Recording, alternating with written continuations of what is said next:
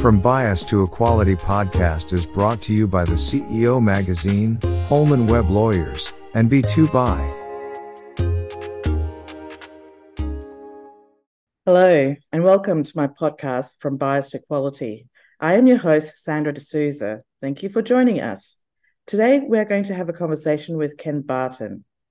Ken is a former CFO and CEO of Australian public companies, including Boral and Crown Resorts, transitioned to then transitioned to advocate for gender diversity.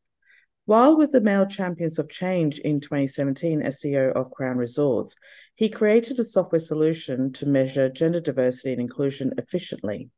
It was successfully deployed at Crown and piloted at Microsoft Australia. In 2022, Ken acquired the software now leading Gender Fitness. So, what, what is Gender Fitness? Well, Gender Fitness empowers organizational leaders with real time tools to measure diversity and inclusion effectively. It assesses diversity and inclusion at all levels, enabling leaders to target initiatives strategically and monitor progress. The platform also evaluates meeting organizers' inclusive behaviors. Employees can self assess and gauge their organization's commitment to diversity and inclusion, especially during meetings. Hi, Ken. Thank you so much for joining us here on the podcast today. Hi, Sandra. Great to be with you. Well, I'm going to get start into um, learning a little bit about you because you do have um, obviously a very extensive corporate background. So I want to delve a little bit into that before we talk about gender fitness and your work there. So, um, do you want to share with us, I guess, your career journey that um, at least led you to, you know, I know, you know, it, it, just go into it as much as you can and um, and how you got to i guess to crown resorts as a ceo sure. And it's quite a long journey sandra 30 years so quite some time.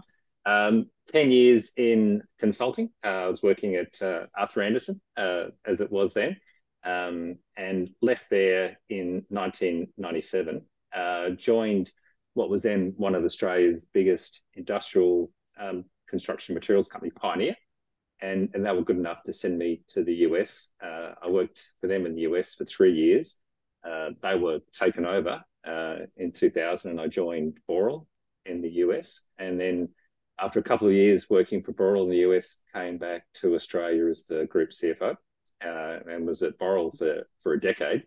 Um, so there's a pattern here, 10 year chunks for each one. um, and then uh, after 10 years at Boral uh, as the CFO, I joined Crown Resorts as the CFO. Uh, was with Crown again for a little over a decade. Um, became the CEO in uh, 2000 um, and left uh, in early 2021. Um, but probably, I think where it's relevant to your question, Sandra, is they're quite big organisations and, in, a lot of senses, quite rigid organisations. Um, Boral, for example, has been around for over 75 years.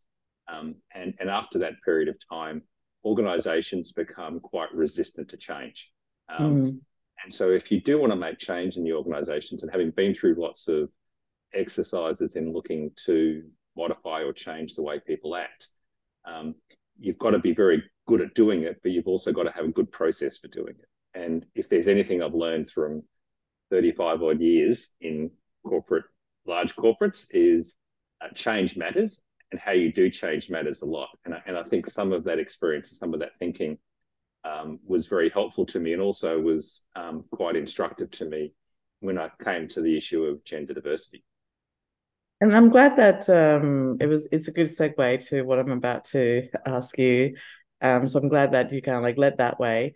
Um, because I guess what we just heard in your bio that it was your time in Crown that you you know you led the change um, and advocate for for for gender diversity. And so coming from, like you said, from from working companies that are quite rigid and and it's like, you know, shifting the Titanic um to move a couple of degrees. Do you before I guess um, in terms of before we talk about how you do that, do you want to take us a journey like what what's what's led that, what started that and and and and what is it that you kind of like did during that time for for um advocate for for, for trying to change that diversity? Um, yeah, and and to be honest, Sandra, I, I, was not an advocate for gender diversity before I joined. Not that I was, you know, had a particular view on it. It was just yeah. it, it, didn't really sort of come onto my radar. And I joined uh, what was then called the Male Champions of Change in 2017 in Melbourne, uh, at the time led by Kate Jenkins, who was the Sex Discrimination Commissioner. And and I figured that this is a group of the you know the top CEOs in Australia. They've been onto this issue. Liz Broderick originally started this group. They've been onto this issue for a while. Surely by now, the best minds in Australia would have cracked this issue. So I figured mm. I'd just mm. join and pretty much just educate myself on how this journey had had sort of evolved and concluded. But when I joined, it was pretty clear that there was still an awful lot of work to do. And I remember it was one of the very first meetings. Um, and I joined a group that was looking at financial security for women. And it was a stat in this discussion early on that really caught my attention. And the stat was that women on average retire with 47% of the savings of men. And, and the thing that struck me is that what you have in your retirement savings is a pretty good index of what you've earned over your entire working life. So, mm. what that's saying is that that women on average over their working life are earning half as much as men. And I thought that can't be right. Um, and I remember talking that the head of one of Australia's biggest superannuation funds was in this group. And I said, How can that be right? And he said, Well, yes, it's right. And it's a factor of two things that women spend less time in the workforce and they're paid less when they work. And I thought, well, I'm sure that's right mathematically, but, but still, how can that be yeah. right? Um, and the, the, less time in the workforce is, is a complex issue, and probably it's one of the biggest issues um, I think confronting women in their career progression is if they choose to become the primary caregiver, how can they do that and not lose a lot of progression in their career? Mm. And I hmm. think a lot of that comes down to the availability and the economics of childcare. And, and that's a big issue, and, and, and it's one that this government is certainly looking at in terms of how do you how do you make childcare both affordable and available. But the second bit, um, and if you look at the gender pay gap and the latest stats from the Workplace Gender Equality Agency say the gender pay gap is 23.8%. So almost half of the problem is women in the workforce are getting paid less on average than men. Yeah. And that's something that's within the gift of all employers. I mean, every employer should look at that problem and say, if, and that's average across all of the, every organization Australia employs more than 100, 100 people. So it's not just big companies, it's, it's everybody. So it's, it's incumbent on organizations to look at that and say, how can it be that on average women are getting paid a quarter less than what men are getting paid? And that's, I think, a problem for all organizations to solve. And kind of when I sort of got my mind around that, Sandra, I thought, well, this is something we really should take back to Crown and look at how we try and address that problem at Crown. That's great. Um, and so I think it's um, then kind of like, you know, um, I'm pleased to hear that some, uh, a program like Male Champions of Change has created that impact and that awareness, which you weren't aware before. And and um, and but then among the women's networks, so I've belonged to an international NGO for over 20 years and we talk about this all the time. And i still find it quite um, enlightening for me that there is a lot of assumption let's say in in the the mainstream population that don't, feel that there is an issue with that and so now that you're aware of this issue back then um, and and um, so what was the next thing that you did after that yeah, so you know, went back and to, to to Crown as an organisation and said, you know, I've heard this, you know, quite unbelievable news. Um, I, I, didn't believe that Crown was um, prejudicial in the way it remunerated its employees. So, to my mind, looking around the organisation, it, wasn't as if I could see that there was discrimination in the way people were paid.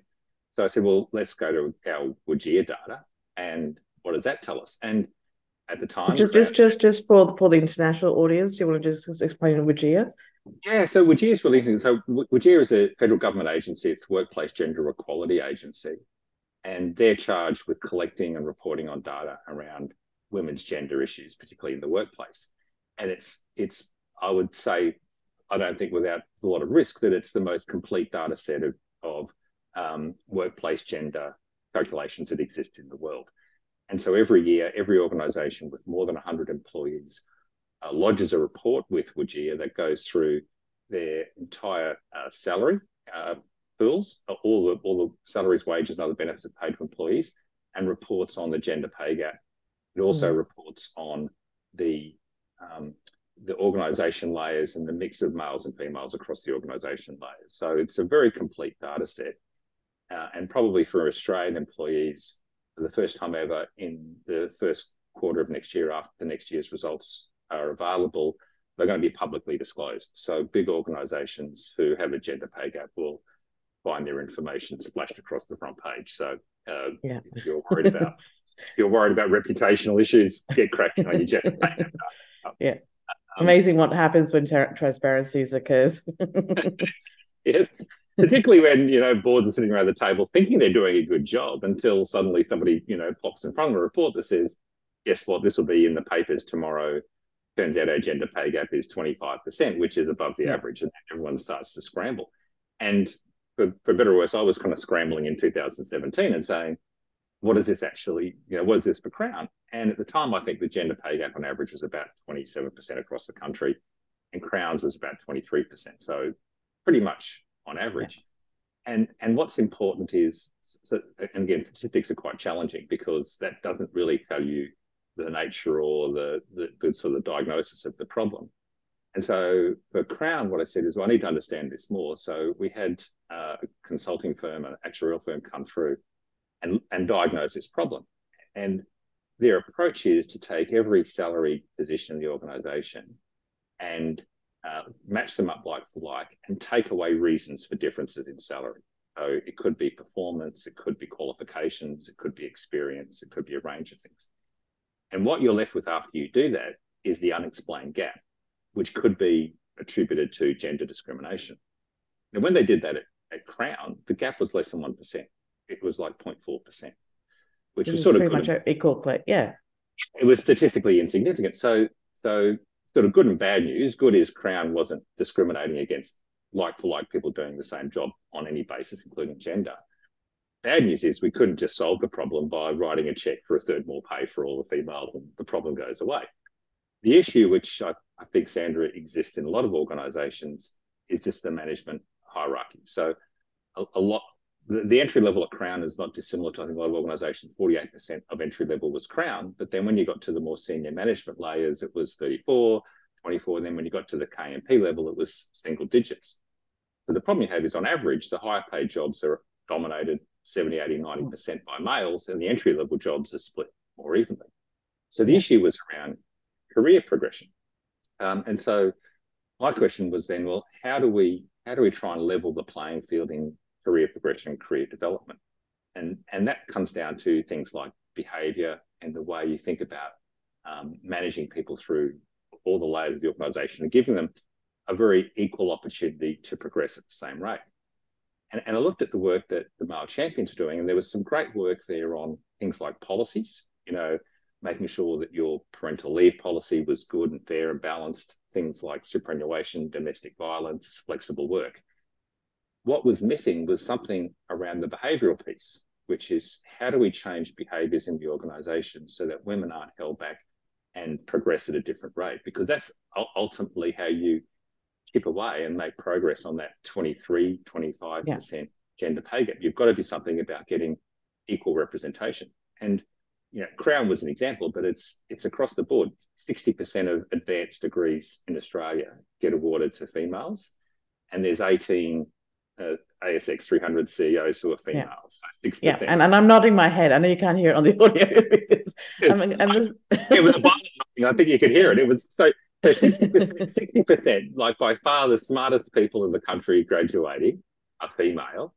And yet when you get to the to the, you know, by whatever measure, the ASX 300, um, if you look at KMPs, yeah. so 60% graduate, 6% get to be yeah. CEOs of listed companies. So there's and, something and, and, yeah, and and just just to interrupt you there, like, and then I'm um the I mean, it's not just the ASX 300, but when we did our analysis, we did analysis across all of ASX as well as Nasdaq, and working through all the stock exchanges, um, where less than five percent have women represented um in C suites, or where, where when we're looking at 25 percent or more, less than five percent of companies have achieved that and so it's it's it's a staggering number, and it's and it's so low.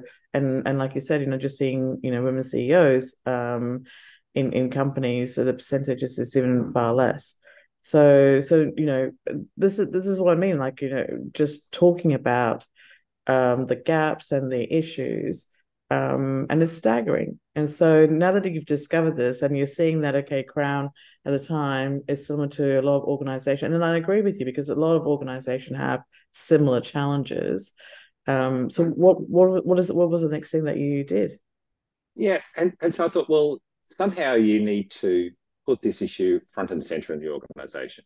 And so I came, I was a CFO at three public companies for 20 something years so yeah. I was relatively familiar with numbers. Um, and and so to my mind, that and having seen this, as I said before, at big organisations, the only way you can affect lasting change is to obviously do something to implement the change, but measure it and hold people accountable for it. And mm. unless you've got a measurement which is telling you all the time whether you're making progress, whether the initiatives you're undertaking, the training programs you're doing, all of the exercises you're undertaking are actually making progress. How, how do you know if it's working? Yeah. But, but also, people focus on the things that are in front of them. So, if if you're having um, your management meetings and your, the things that you're on your agenda are the things that you talk about. Those are the things that your management team will focus on. So, unless you're getting some information which you can put in front of people, have a discussion about it, then it's really challenging to to embed change. And you need to embed change because um, I've sat in lots and lots of leadership development meetings, and you sort of sit around, and and the problem is that you only talk about the people in leadership development and, and, and rising through the management layers that, that people know and have exposure to and, and are front of mind. And if they're not there in that group or they're not in the room that's talking about leadership development, you're not going to get there. So somehow you needed to break this kind of this pattern, historical pattern of it's the same people that are turning up to the leadership development plans, leadership advancements and career development, and they're talking about the same people. So, so something you needed to do to break that, to try and get that, that gap of you know, entry level to senior management to be filled and, and much more even. So, it sounds like a quite intractable problem, Sandra. and, and so I was thinking, how do you actually do that? Yeah. Um, and, and at the same time, the other problem that you have is is this management's attention. And and I think you would probably hear this all the time from CEOs um, you know, my head, my head, it's doing my head in thinking about all the things that are on my agenda. So, mm. you know, I've got six monthly results that have to come out and deal with what's happening with the market. I've just gotten over COVID. I've just dealt with supply chain issues, dealing with high inflation in my cost base. I've got price pressure from my customers. I can see that that retail and consumer spending is being challenged. The government's on my case around a whole bunch of things. You know, I'm, you know, I've seen all the fair work stuff, so I've got a whole team of people working on that. Um, I'm, I'm, looking at modern slavery and the next round of, you know, yeah. ASX corporate governance issues. Um, and, and, by the way, with all this, I'm trying to also grow and develop the company and do other things. So the, your head is just overwhelmed by these things.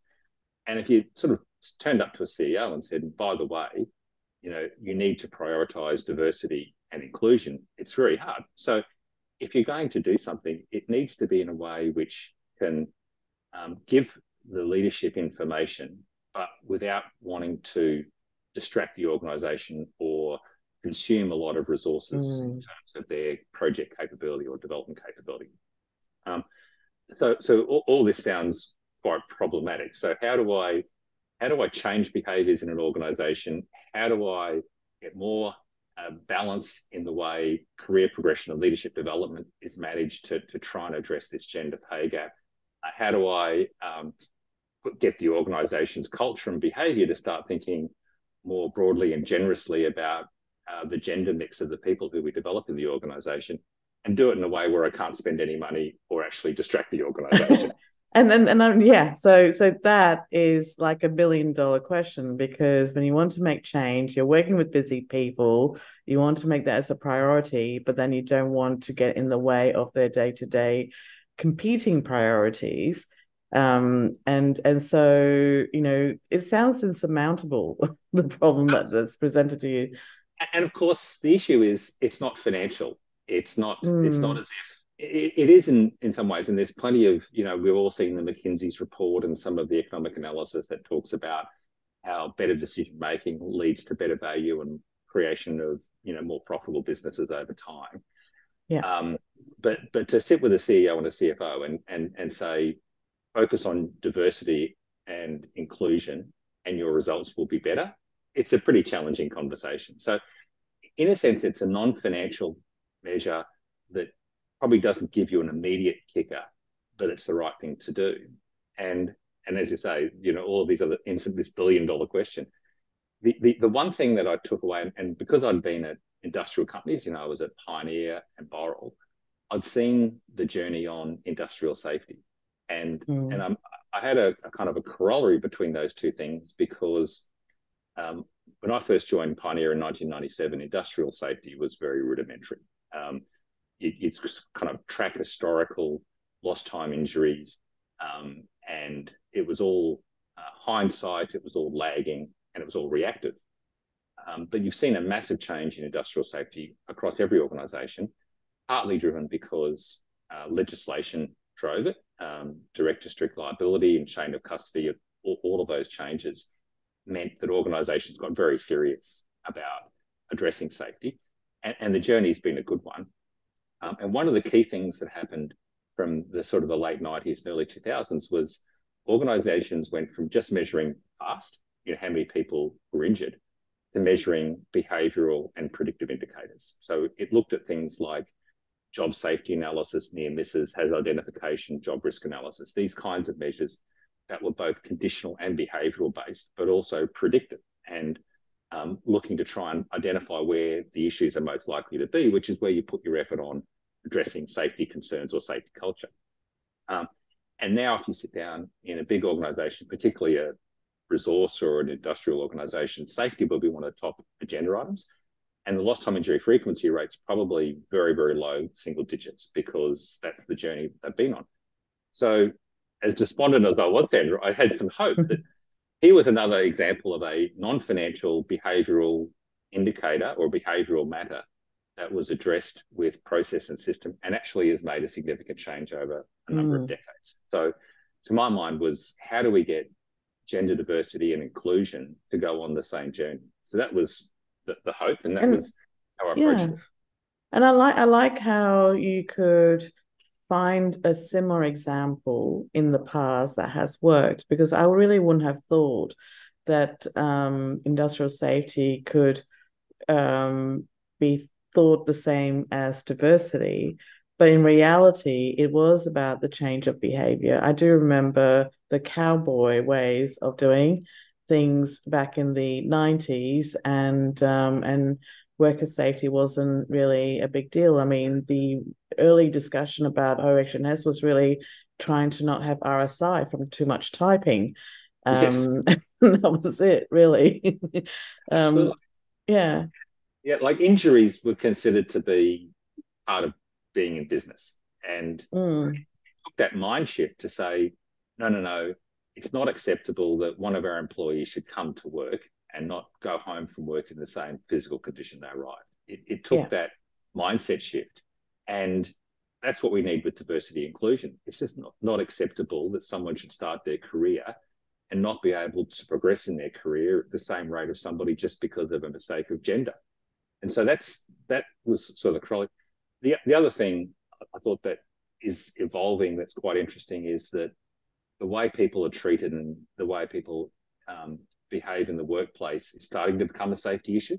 So this yeah. whole question of psychological safety is starting to find its way into some of the work health and safety mm. legislation mm. and practices. And so the way you treat people and the way tr- people are um, feel in the workplace and whether they feel you know despondent whether they feel disenchanted like also bullying bullying and harassment and all that which used to be acceptable behavior especially um, in the construction thing as a as a way of of banter and inappropriate that um, that is also a big shift in the mindset.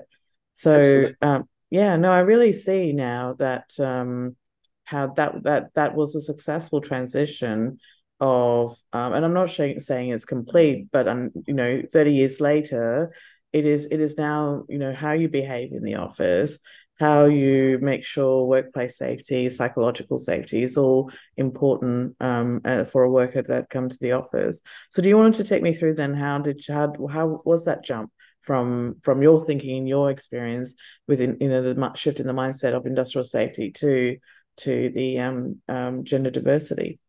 Yeah, and so this this whole question about you know safe working conditions and safe behaviours, I think it was can you translate that to um, diverse and inclusive thinking and diverse and inclusive behaviours, um, and the connection I made and and um, I read uh, Sheryl Sandberg's book back in 2017 when I joined the Champions of Change and um, uh, it's not universally loved, but um, um, but, but it was it's an important book. Uh, I remember the time. Yeah, yeah, yeah.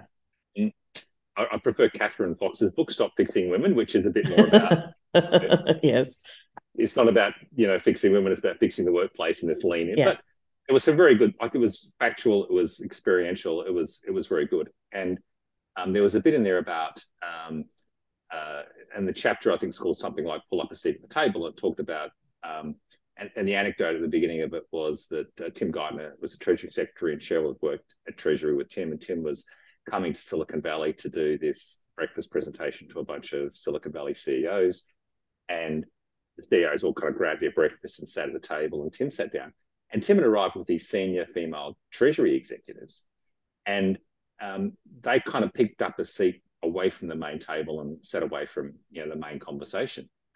And Sheryl said she went up to afterwards and said, what was that all about? You know, why didn't you sit at the main table? And they said, we didn't really think it was our place. Um, mm. And then the whole chapter was about the behavior of men and women in that kind of that, the context of interactions and meetings and behaviors. And um, and some of those stats, you know, the the it's somewhat I'm not sure if it's completely correct, but it was in Sheryl's book, so I'll I'll, I'll quote it again anyway. the HP stat that you know Hewlett Packard did a review of internal job applicants, and um, they found that um, men would routinely apply for a job if they met 65% of the criteria, and women wouldn't apply unless they met 100% of the criteria. Yeah, it's actually 40, 40 90. So, um, yeah. yeah. so men, if they feel they can uh, do 40% of the job, they'll apply, and women at least 90 before they would, yeah, apply. And, and a stat I love, which was uh, male executives in the United States, 90% of them think they're in the top 10%. So this, yes. this, whole, this whole male delusion, but also male behaviors. like that. you know, that, that men are more likely to be risk inclined, overstate their ability, be aggressive, take chances. Um, um, whereas women are more likely to be thoughtful, uh, you know, you know, concerned about risk, more collegiate, thinking about the team. And so organizations have evolved to reward the behaviors that men are more likely to exhibit and not reward the behaviors that women are more likely to exhibit. So my thinking was was how do you level this playing field? And this sort of the Sheryl idea of you know pull up a seat at the table. I think well meetings are an important event, and most big organisations, you know, meetings have become kind of the productive throughput because everybody's calendar just gets full of meetings. Mm. But but they're important events because you can do a great job of being bringing diverse people into the organisation, but if those people are sort of sitting in their workstations while the organisation just plows along the way it always did things, you're missing the point. You need people to be around the conversations. And so if you exclude people from meetings, you're excluding the potential for people to have that conversation. But also, meetings in themselves are important because it's where information gets shared. So you find out what's important to the organization, what the strategic directions are. So when you're planning your own work, you can think about, well, I understand now what's important to the organization because I've been in the meeting, I've been informed. So yeah. I'm going to I'm going to structure my work around the things that I now know are important to the organization. And um, also, just to add, there's also the visibility as well. When you're include the me- meeting, you're you're more visible to the, the the leaders, the management team, or to to your colleagues, and and and they get to hear your um, contribution to the meeting. And so that visibility is, is also very important big bingo. And you know, I've sat in leadership, you know, career planning meetings, and a name will come up, and no one's no one's heard of this person. And so, yeah. how what chance have they got? Whereas if you're in the meeting, and my experience, and probably uh, anecdotal, is that women tend to come to meetings far better prepared than men. so, so, so what you have is the opportunity if you if you can get everybody into the room and get people give people a chance to have their say and make a, a contribution, you've got a better chance of firstly um, getting better outcomes and better decision making, but also having more people get visibility across the leadership of the organisation. Um, but also, you, you know, you, you, get more engagement from people. So people feel more involved, more engaged, more committed to the organisation if they feel like they're part of the communication flow. So, so my thinking was if you can change behaviours at meetings, you can go a long way to changing the behaviour in the organisation. Um, and the beauty of that is that from a, a, kind of a process or a data collection exercise, a whole bunch of data exists about meetings already because everyone's got a calendar system. Yeah. So this was this was the the point at Crown. I said, well, let's just do something very simple, which is let's look at the gender mix of the people who are being invited to meetings and judge organisers based on how good a job they're doing at bringing a mix of genders to the meetings. So we built this we built this capability back in 2017 at Crown, and of course we told people we we're going to be measuring this, and so you, you do have that that so-called Fisher effect that when you tell people you're measuring something, then people's behaviour changes automatically. Yeah. Um, the other thing you get is the normal management behaviour to telling people that you've got to measure them on a KPI. Is you get the the, the, typical first reaction is how do I manipulate the KPI? Mm. And so we had everybody inviting each other's PAs to meetings and all these things. And so, oh no! But, but at least yep, was... yep, yep, typical. Just trying to game the system. Yep, yep. To but um, but at least but it, it is um, it has created some awareness and people are taking notice of it though. Absolutely, and and we started measuring this, and when we first started in 2017 35% of the meetings at Crown were single gender. Um, mm. Wow. Is that, is that good or bad? It sounds intuitively bad. Only 16% were balanced. And so you've got 50% roughly that were more skewed to male than female. So automatically, you know, that that's that's an issue, that's a problem. Um, yeah. And so we started measuring this, and uh, you know, over the course of the the year, we saw that measure go from 35 down to 30 over the course of 12 months, and the fully balanced meetings went from 16 to 21. And at the same time, you we're, we're measuring all of the other indicators. The gender pay gap went from 23% to 11 at Crown. Okay. We added 10 percentage points to the second and third layers of management. So first layer of management, 34% went to 44%. The next layer from 25% went to 35%. So wow, that's within that 12 months.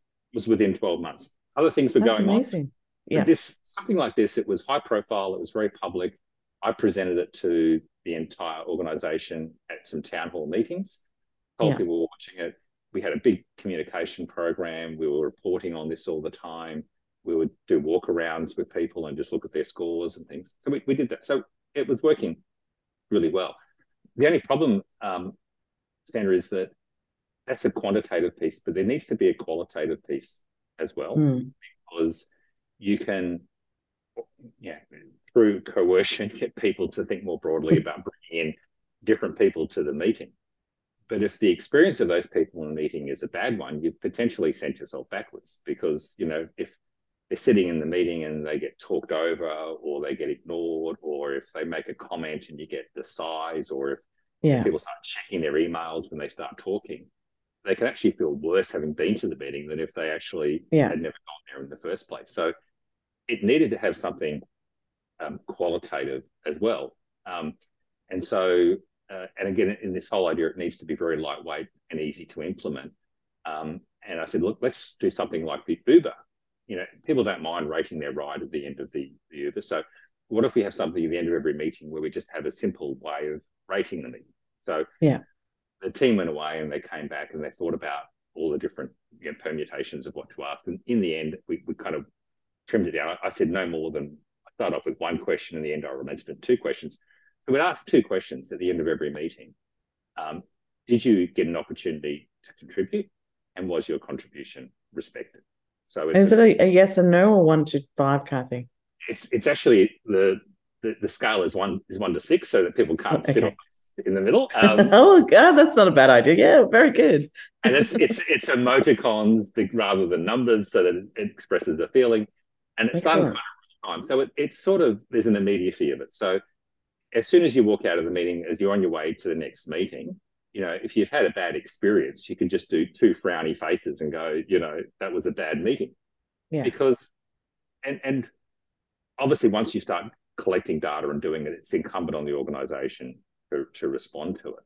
But even without that, and I've had this experience lots of times, is that you can see people leaving a meeting and they've had a bad experience. Uh, there's there's no avenue for them to do anything about that bad experience. Mm. I mean, it very rarely raises to the level where you'll, you know, go to HR or go to your manager or ring up the helpline or whatever. It's probably not rising to that level. It's it's a level of frustration and disappointment and disenchantment. Yeah. Probably yeah. not to the point wrong.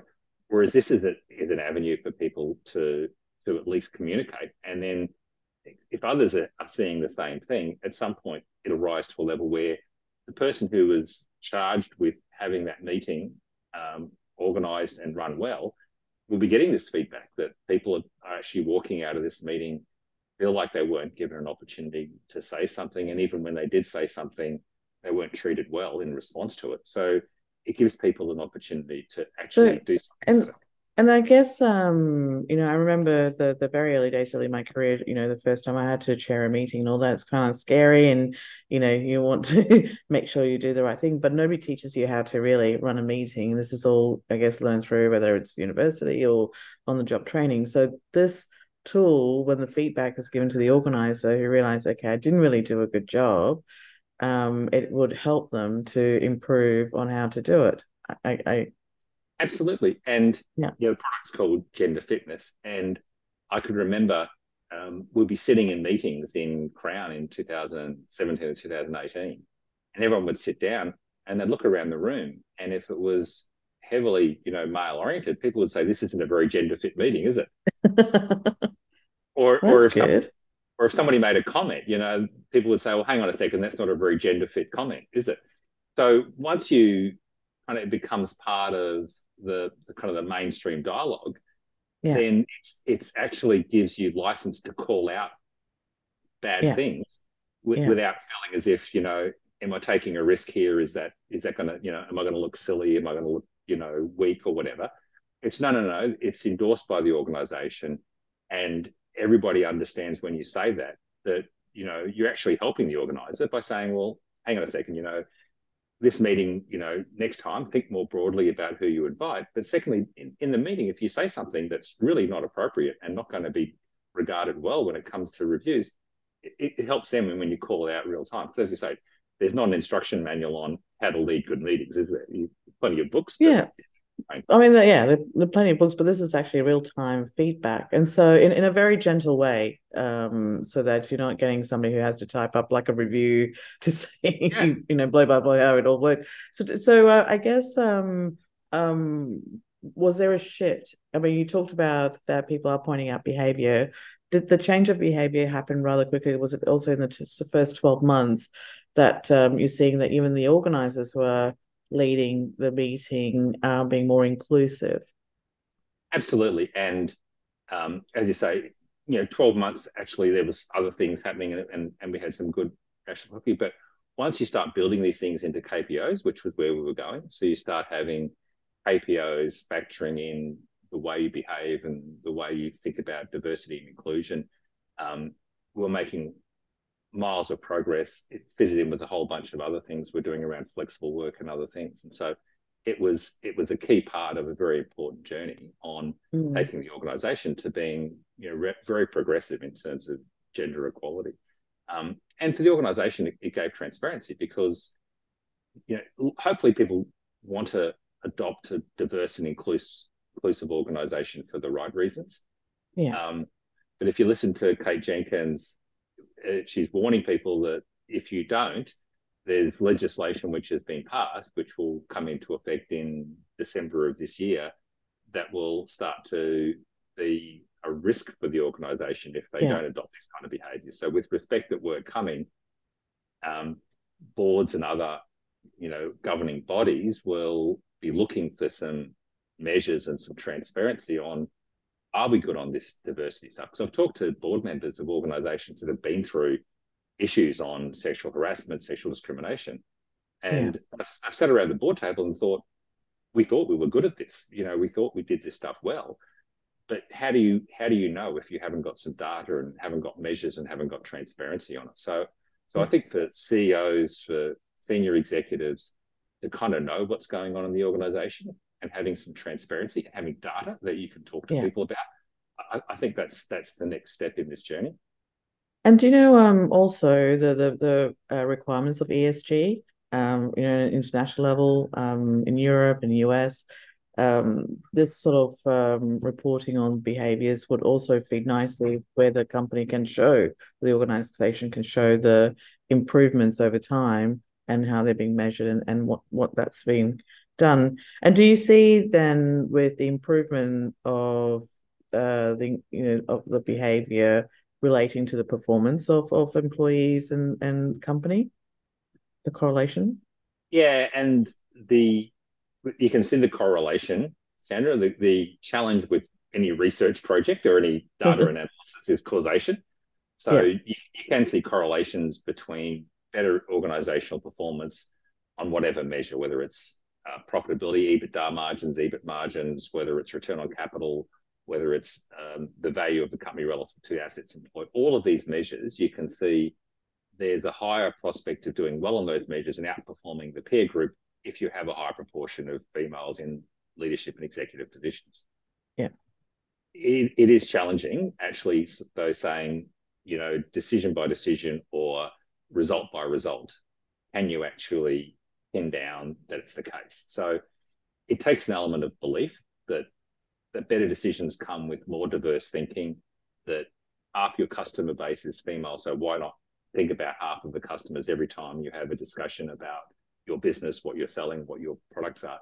So, so I think intuitively it is. And so there's plenty of, if you wanted to make the business case and you're open minded to it, you could mount the business case that diversity gives you better financial and economic outcomes. But if if people are skeptical about that and they don't buy it's just the right thing to do, you've always got yeah. to fall back to say, well, the legislation, whether you're in Australia, which is probably one of the most advanced with um, you know, this new newfound positive duty, the positive duty to prevent discrimination as opposed to dealing yeah. with it when it arises, which is probably quite advanced relative to other countries. But every most jurisdictions have discrimination legislation that it's inappropriate to discriminate on the basis of gender. So most most countries and most jurisdictions would um, it would be favourable for them to do things to avoid it. Mm. Um, even if you don't buy the business case. But the business case, I think, is there's enough data out there to say why wouldn't you? Why wouldn't you do it? Because there's a decent yeah. prospect that you'll do better.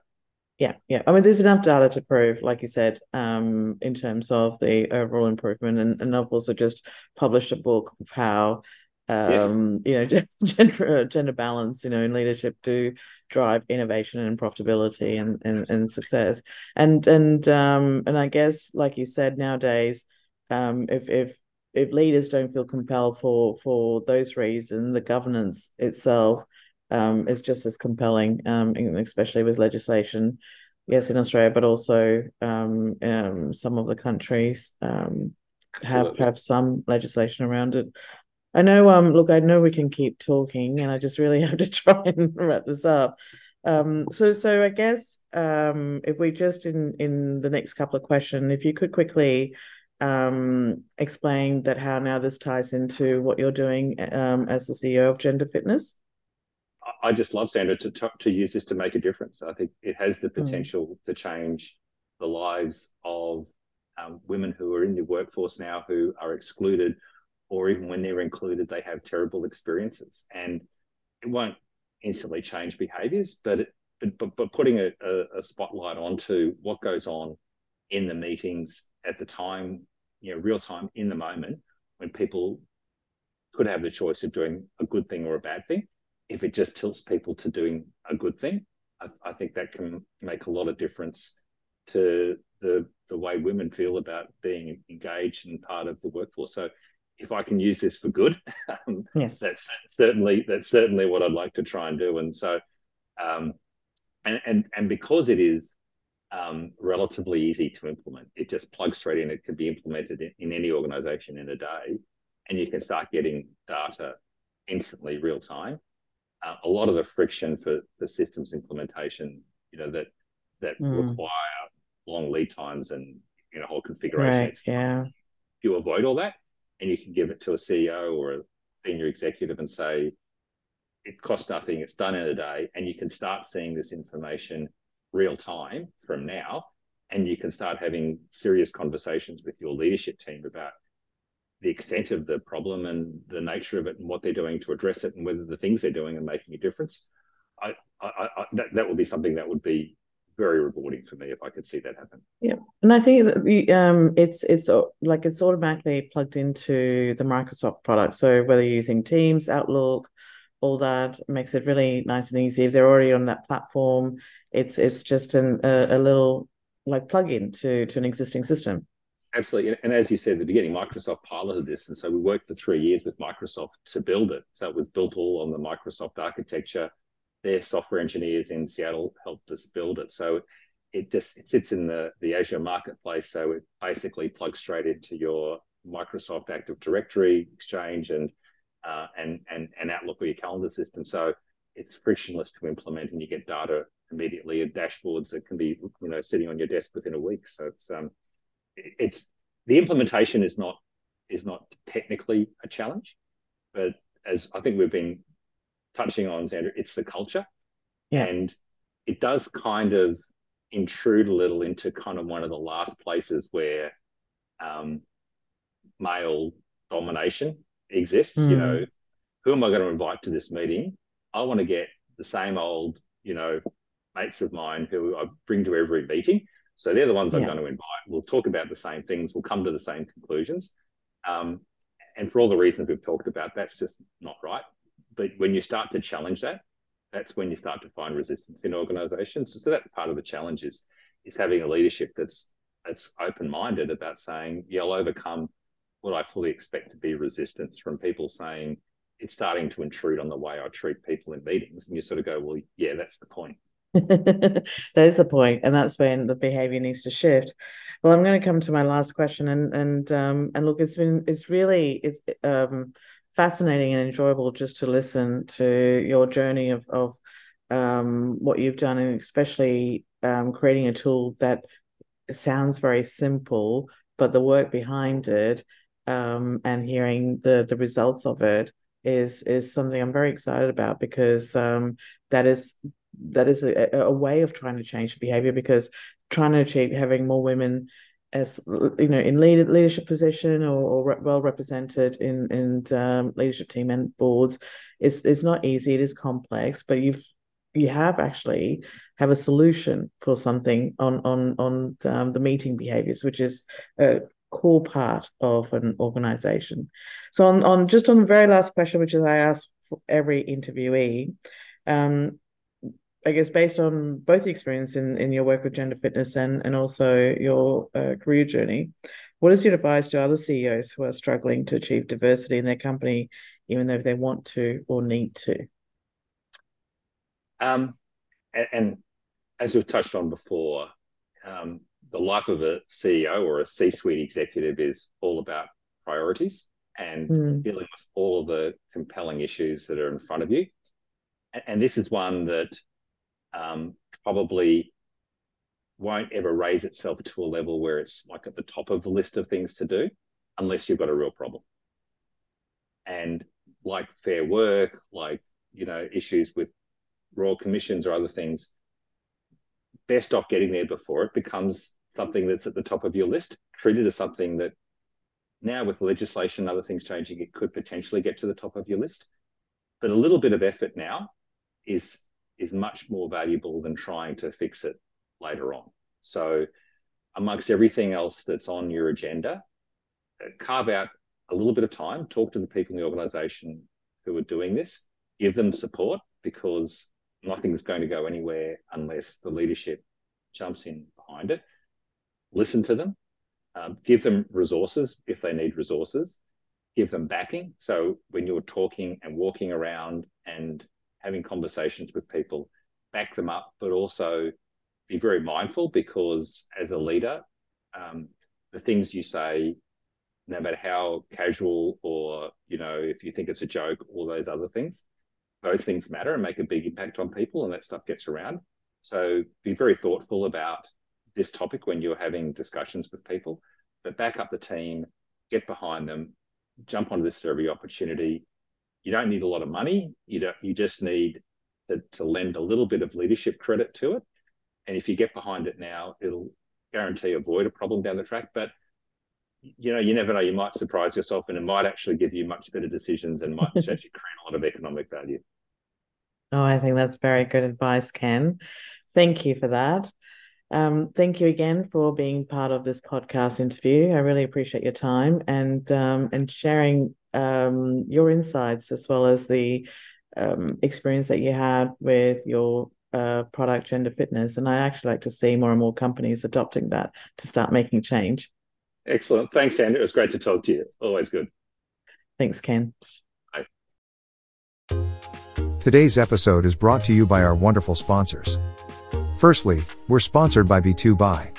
B2Buy is your trusted business buying platform that simplifies and automates your buying process, helping you buy smarter and faster, giving you greater visibility and value.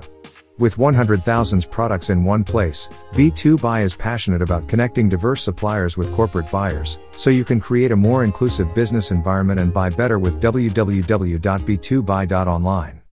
Our second sponsor is Holman Webb Lawyers, an award winning and dynamic full service Australian law firm with offices in Sydney, Melbourne, Brisbane, and Adelaide.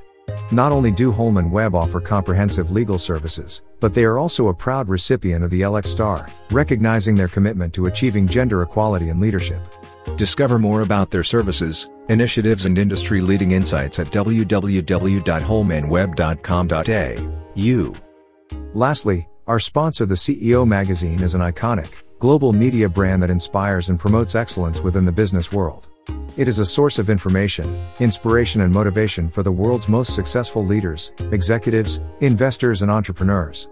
Go to www.theceomagazine.com.